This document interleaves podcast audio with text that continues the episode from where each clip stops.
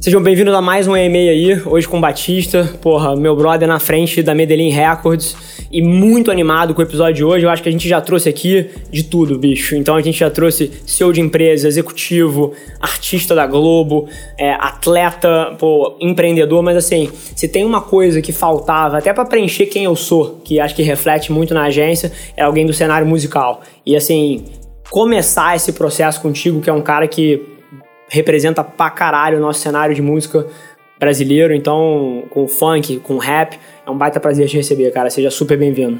Tamo junto. Prazer tudo meu. O Batista, assim, a gente tava até falando dois minutinhos atrás aqui, antes da câmera ligar, um pouco da tua história de vida que é mega não tradicional para os valores que, teoricamente, a sociedade prega, né?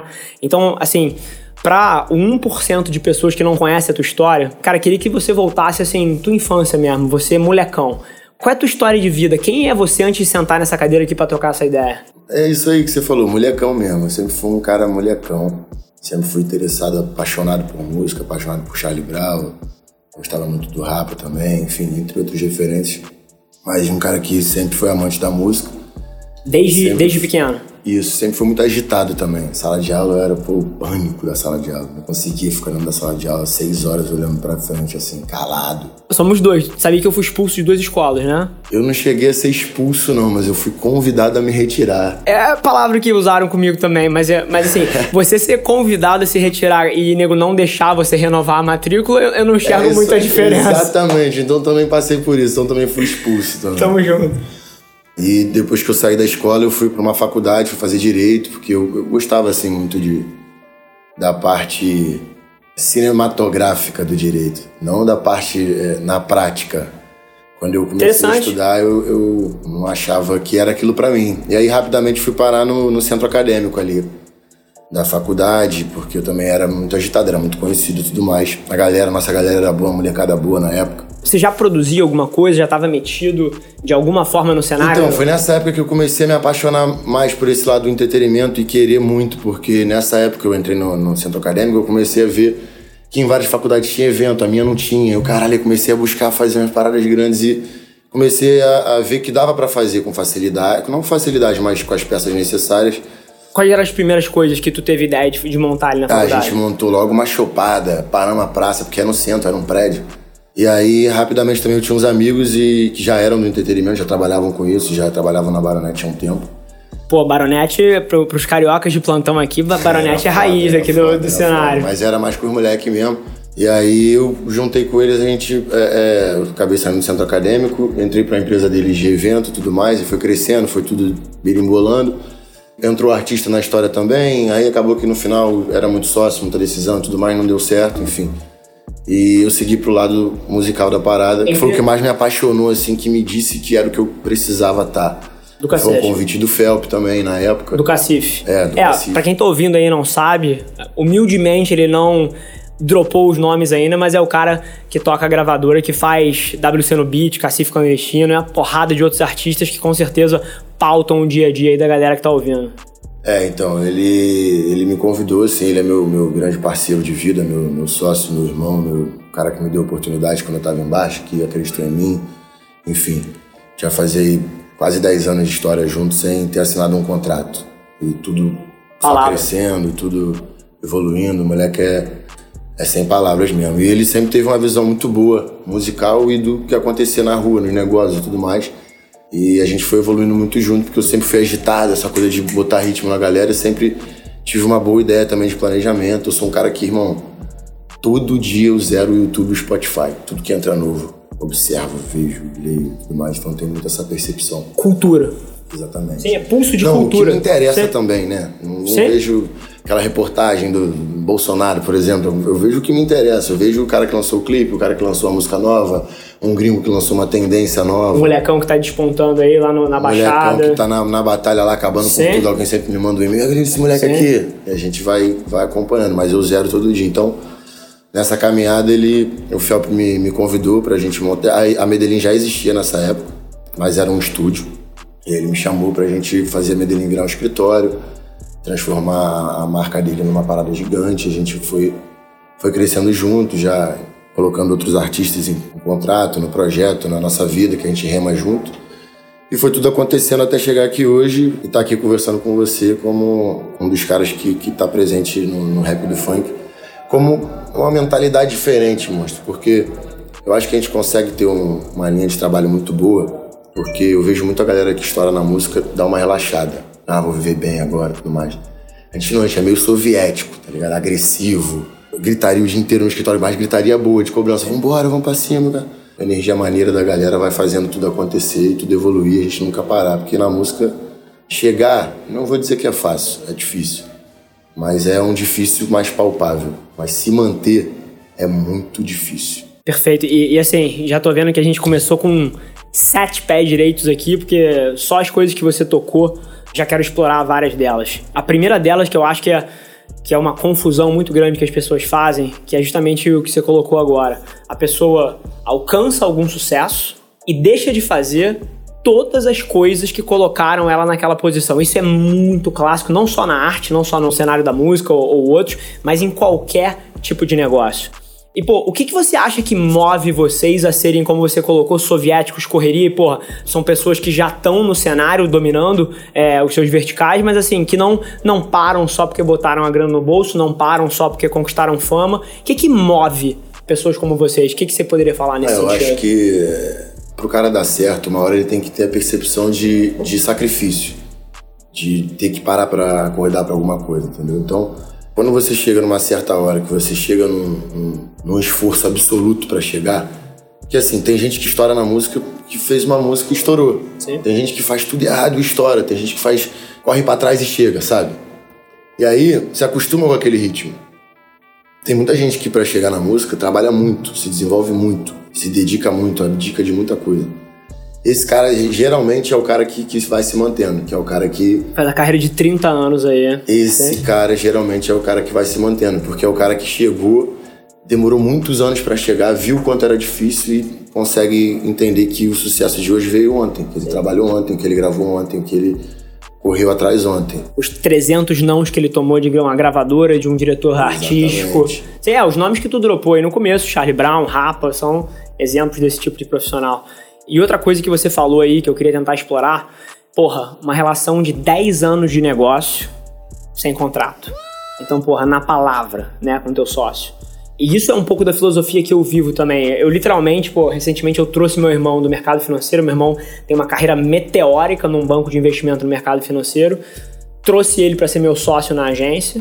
E, por exemplo, a gente remodelou todo o contrato social, estrutura acordo de acionistas da agência e o cacete, porque a gente tá, porra, com round de investidor e não sei o que. Assim, literalmente, ele pegou os papéis, ele fez todo o processo com o nosso escritório de advocacia. Brother, eu assino sem olhar. Porque esse nível de sociedade, pô, é o que a gente precisa ter quando a gente quer criar um negócio como o nosso. Mas agora, antes disso, você teve um negócio que, pô, ficou embrulhado ali. Muita gente, discórdia, eventualmente outras coisas. Qual é a diferença para você de uma sociedade como a que você tem hoje com o FELP e, pô, o que tinha lá atrás? Qual é a diferença de um... É complicado dizer, porque ali, na época, é... apesar de ter contrato de muita coisa, a gente era muito mais novo, a gente não tinha maturidade de muita coisa, a gente não tinha sofrido o próprio baque da empresa não dar certo e amadurecer com isso. Acho que isso super faz parte. Eu li uma vez, eu não, lembro, não vou lembrar um, um autor, né? O autor que disse isso, mas eu li que os grandes empresários que tem hoje no mundo já sofreram uma falência, já sofreram uma perda de uma empresa que não deu certo e tudo mais. Então, eu acho que ali também não, não, eu tenho, tenho, claro, a visão de graves problemas que tiveram ali, mas eu tenho principalmente a visão do aprendizado que eu tive ali. Perfeito. Ali, mesmo com erro, você teve um aprendizado, foram muitos anos. Muitos profissionais que estavam ali na época, funcionários, viraram e hoje são importantes profissionais da música, de evento do Rio de Janeiro, que seja. E a gente acabou fazendo parte da história um do outro ali, tanto os funcionários como os sócios ali. E cada um seguiu para um lado. Muitos deram certo, muitos não, mas eu acho que esse tipo de sociedade que eu tenho com o FEP vai muito da não só da relação boa que eu tenho com ele de confiança, de entrega de um de um para o outro no trampo, na vida pessoal também, mas eu acho que a gente tem uma, uma relação muito boa porque ele, a escola dele foi muito de rua, uma escola da rua e tudo mais. E a música foi a vitória dele em cima disso, entendeu? Então, eu vendo a vitória dele, fazendo parte da vitória dele, e ele trazendo o companheirismo dele, as discussões que a gente tinha, as visões de rua dele, me fizeram ter um pouco de aprendizado também. Porque na rua não tem contrato, né? Na rua não se chama a polícia, na rua não se bota na justiça, na rua é na rua. E aí a gente foi aprendendo na, na evolução pessoal um com o outro. Ele um pouco do meu lado, né? E eu um pouco da vivência dele também, que foi trazendo a gente a, a evolução até hoje, entendeu? Perfeito. E, e, você tocou num ponto que até, assim, esses episódios são fantásticos porque a gente conversa por 20 minutos antes de conversar e exaure vários temas que eventualmente a gente queria trazer para cá. Mas um ponto que a gente tocou é a rua. E assim, pode chamar de a rua, pode chamar de experiência prática, pode chamar de meter a mão na massa, ralação, o que quiser. Mas fato é, é a palavra que representa você aprender fazendo as coisas, você aprender dando a cara a tapa, botando o teu na reta. E você foi um cara que fez isso na tua vida, porra. Assim, acho que quem conhece a tua história um pouco mais sabe que tu dropou a facu ali no quinto ou sexto, não lembro. Quinto, quinto período. E numa época que, porra, assim, fazer isso hoje em dia, que já tem gente batendo nessa bandeira, que a proposta de valor de uma faculdade talvez não faça tanto sentido. É, depois até ouvi o teu ponto nisso. Você fez numa época que não era tão óbvio assim. Bicho, uns anos atrás não era tão óbvio assim você tomar uma decisão dessa. E queria que você falasse um pouquinho, cara. Tem muita gente jovem que tá ouvindo. Qual foi o, teu processo racional para escolher ir com tudo na Medellín e pô, se dedicar a meter a mão na massa e a fazer acontecer, ao invés de seguir a trajetória que a sociedade julga certa ali, que teoricamente seria a preferida do papai e da mamãe? Eu tenho muitos pensamentos sobre isso. Eu tenho muita pena de quem não tem a coragem de fazer isso que eu tive, tá ligado? Porque, como eu falei no início, eu sempre fui um cara muito energia, muito agitado. Na sala de aula não conseguia ficar, então tem, eu sempre tive um pouco dessa rebeldia de, ah, não, não tô gostando, eu vou, vou para outra parada, vou fazer outra parada. E aí eu, eu também fiz em paralelo. Isso que me fez pensar. Perfeito. Eu fiz em paralelo.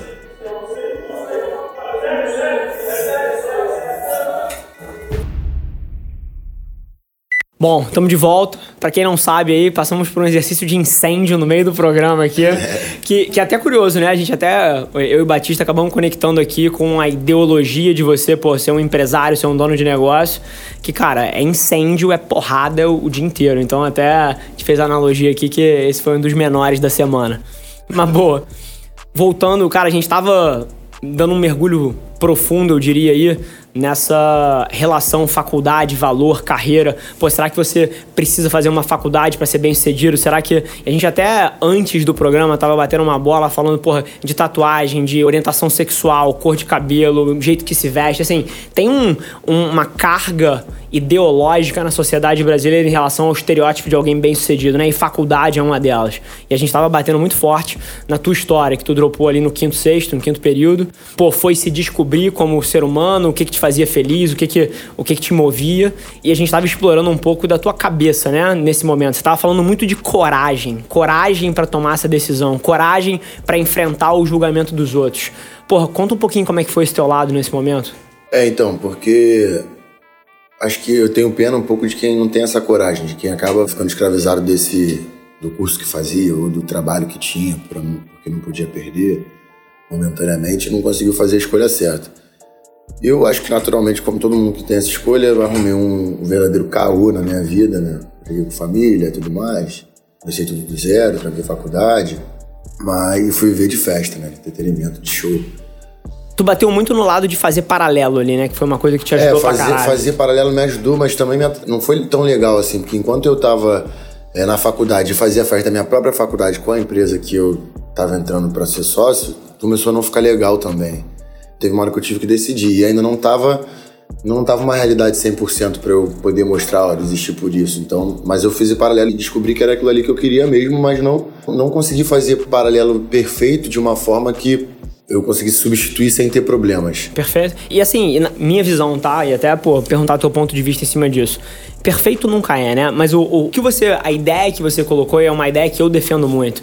Tem muita gente que me pergunta, assim, pô, quando é o momento de pular e ir com tudo? Quando é o momento de fazer uma coisa só? Eu gosto muito da tese de fazer paralelo sem abrir mão do que teoricamente é o teu ganha-pão, ou a coisa que te sustenta, ou a coisa onde você está executando, e você testar outras coisas em paralelo.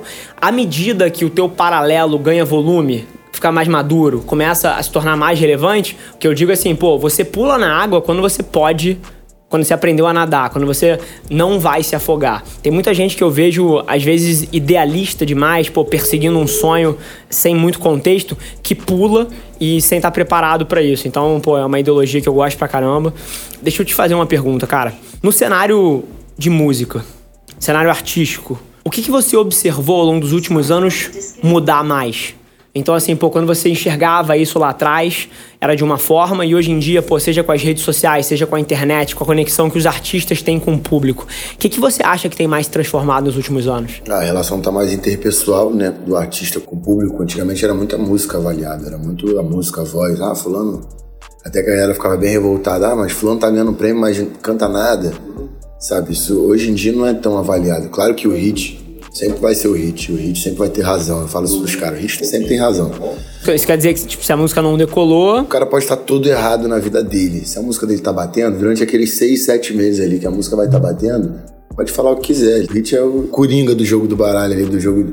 De qualquer jogo é o hit. Perfeito. Mas hoje em dia você não vive em torno disso. Você vive em torno do lifestyle. Tem muito artista que vende lifestyle, tem muito artista que vende show, a performance.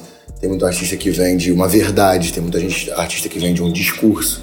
Perfeito. Então, é, é, você tem assimilação com o público de diversas formas e eu acho que o conjunto disso faz um artista perfeito. Tem vários artistas que só tem um ponto desse. E aí que ficam sempre ali naquele meio termo, mas que hoje o meio termo na música já, já tira bastante gente da, da rua, ajuda a família e tudo mais. Perfeito. Fechado. Tem alguém na linha aí, Filipão? Fala aí, seja bem-vindo. Você está ao vivo no e-mail com Batista e comigo. Fala teu nome, é, de onde você está falando e a tua pergunta. É, eu sou a Bruna, eu sou de Alfena, Minas Gerais. E, em primeiro lugar, assim, eu quero agradecer vocês, porque é uma honra para mim estar participando e falando com vocês dois. Vocês são feras para mim, eu sigo vocês, são incríveis. A minha pergunta para vocês é o seguinte: eu tenho feito alguns vídeos no Instagram, no Facebook, sobre alguns treinamentos, vídeos sobre o que eu tenho vivido na minha vida.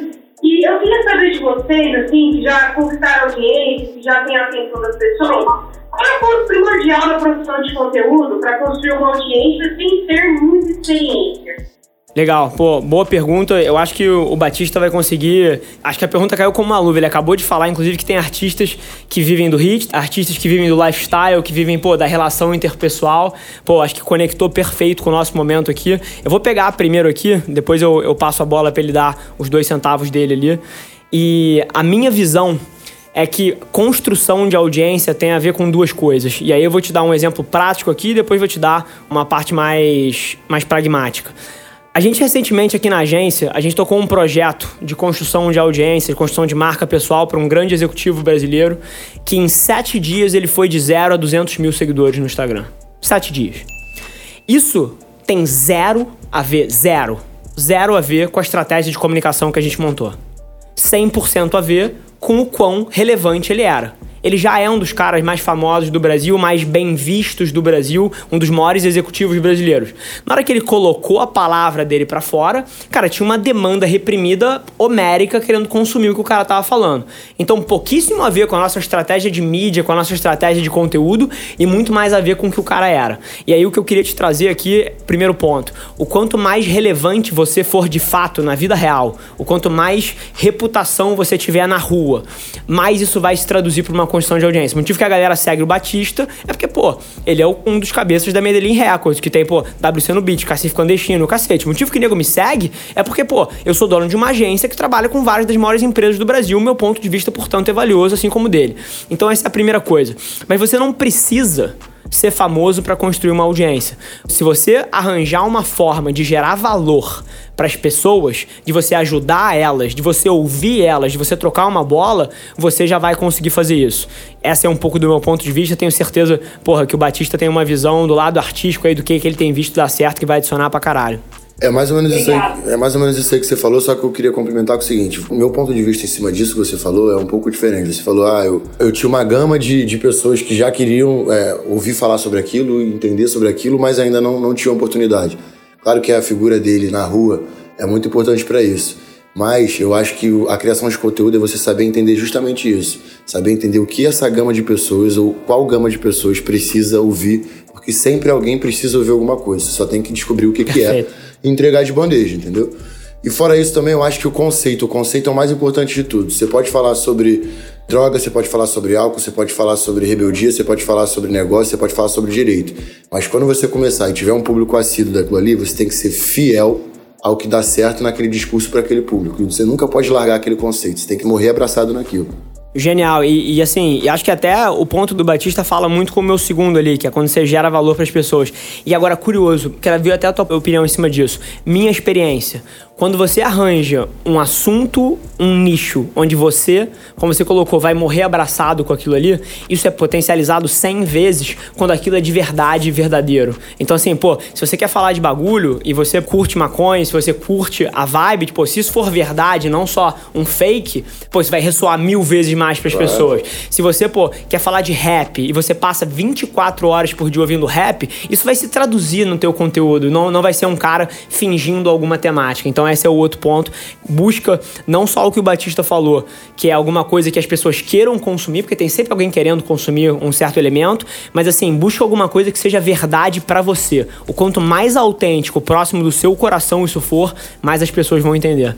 Exatamente. Tá bom então. Obrigada, viu, gente? Fechado?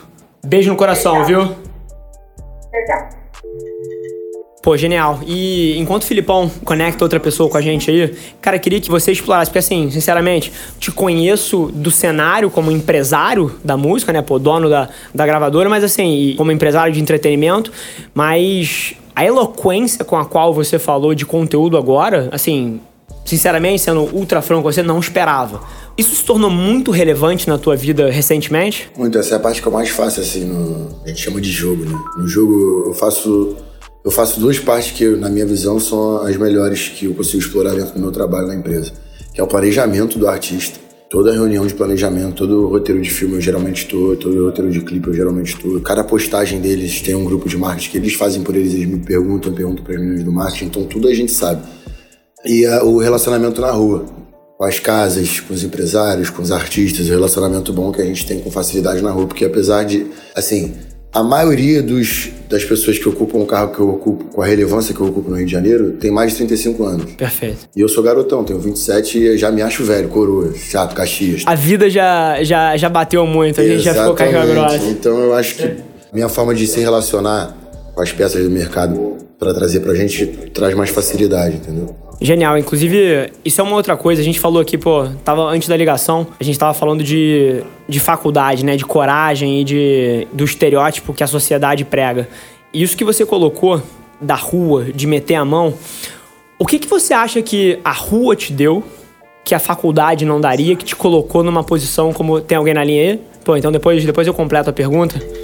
Fala aí, você tá ao vivo com o Batista e comigo no EMA. Fala teu nome e de onde você tá falando. Oi, tudo bem? Aqui é a Giovana, eu sou de São Paulo. Fala, Gi. Tudo bom? Tudo, e vocês? Também. Manda tua pergunta pra gente.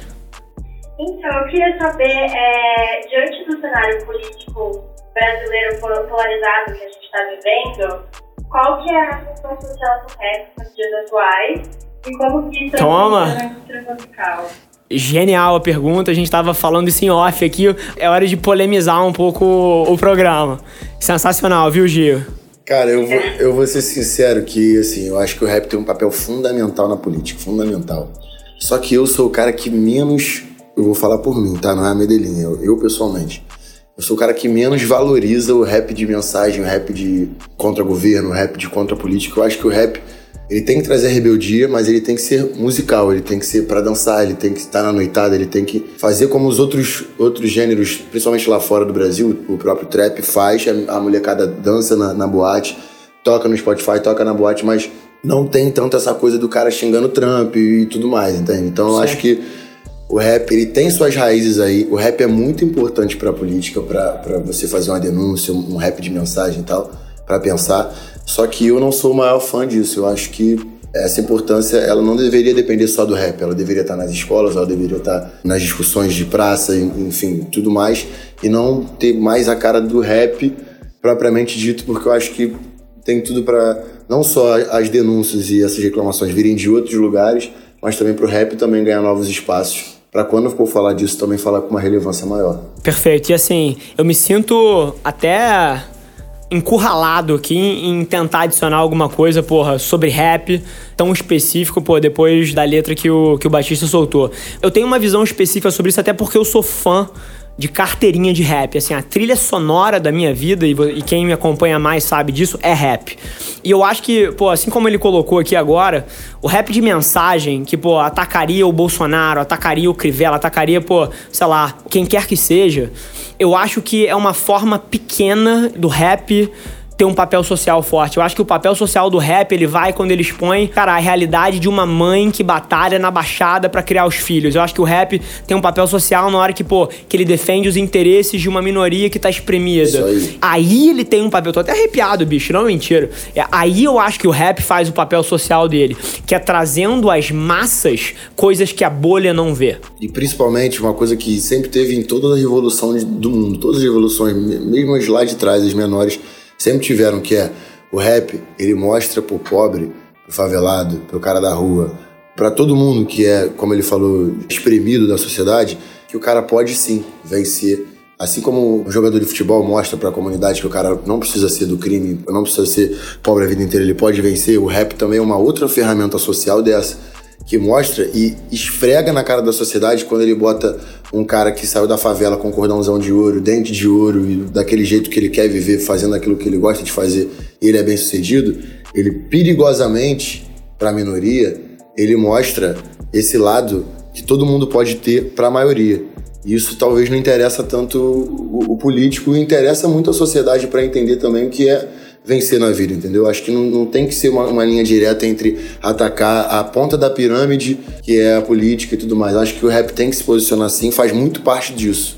É muito importante, mas não é o... essencial. Perfeito. E, e assim, acho que a, a, visão conectou aqui.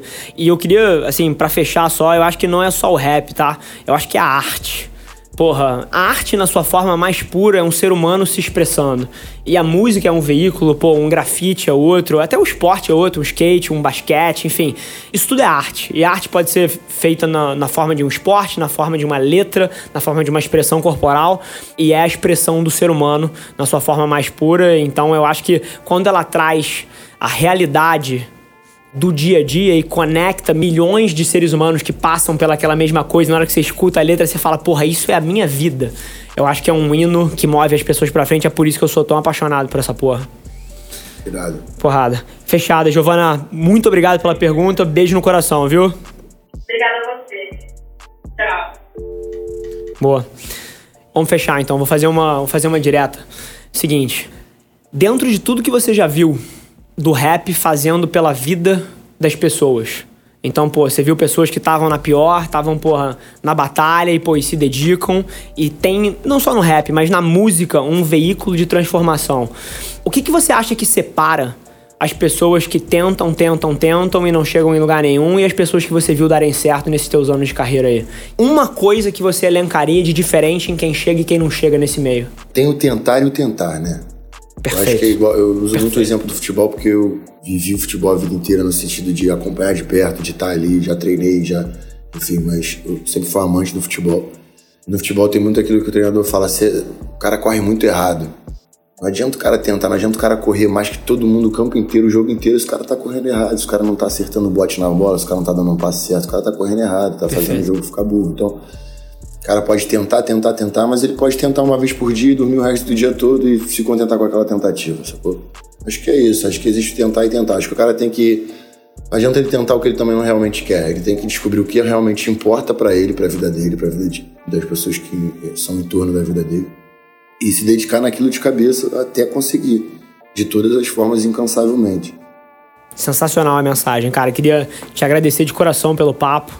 É, eu acho que não só a tua história, mas o, o meio onde você está metido e o legado que o rap tem construído para o Brasil, cara, eu tenho só a agradecer pelo trabalho que vocês estão fazendo e, e na cultura brasileira e, e, no cenário. Se você está ouvindo esse, esse episódio no Spotify, no YouTube, tira um print da tela agora, pô, Marco Batista, me marca para a gente saber que você está ouvindo.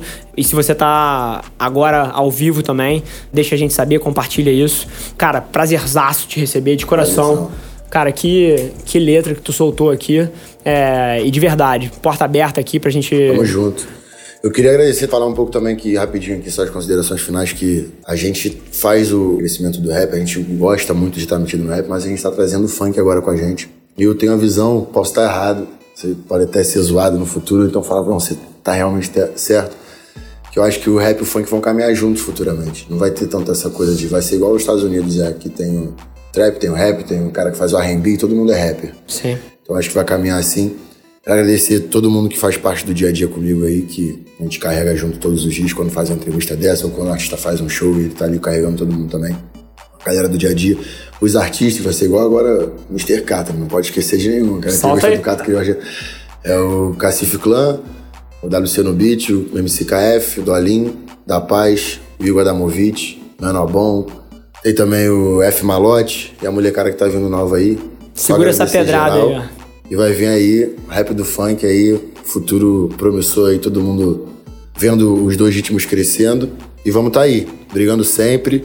Como eu costumo brincar aí, a número um do Rio. Às vezes. É isso. Às vezes é, às vezes não. A gente sempre tem que ter uma guerrinha, né, Eu, eu sou soviético, tem que ter uma guerrinha. Se, se não tá competindo, não tem graça. Pô, se não tem aquele cara que você tem que. Não, pô, tem, graça. não tem graça. Não tem graça. Tem que ter uma guerrinha. Então vamos pra dentro. Tamo junto, agradeço o convite aí. Falou de portas abertas, portas abertas lá para vocês também. E vamos que vamos. Foi, fico lisonjeado de ter participado aí, foi um prazer. Sensacional, meu brother. Que, que sabedoria que tu desceu aqui. Tamo junto. Valeu.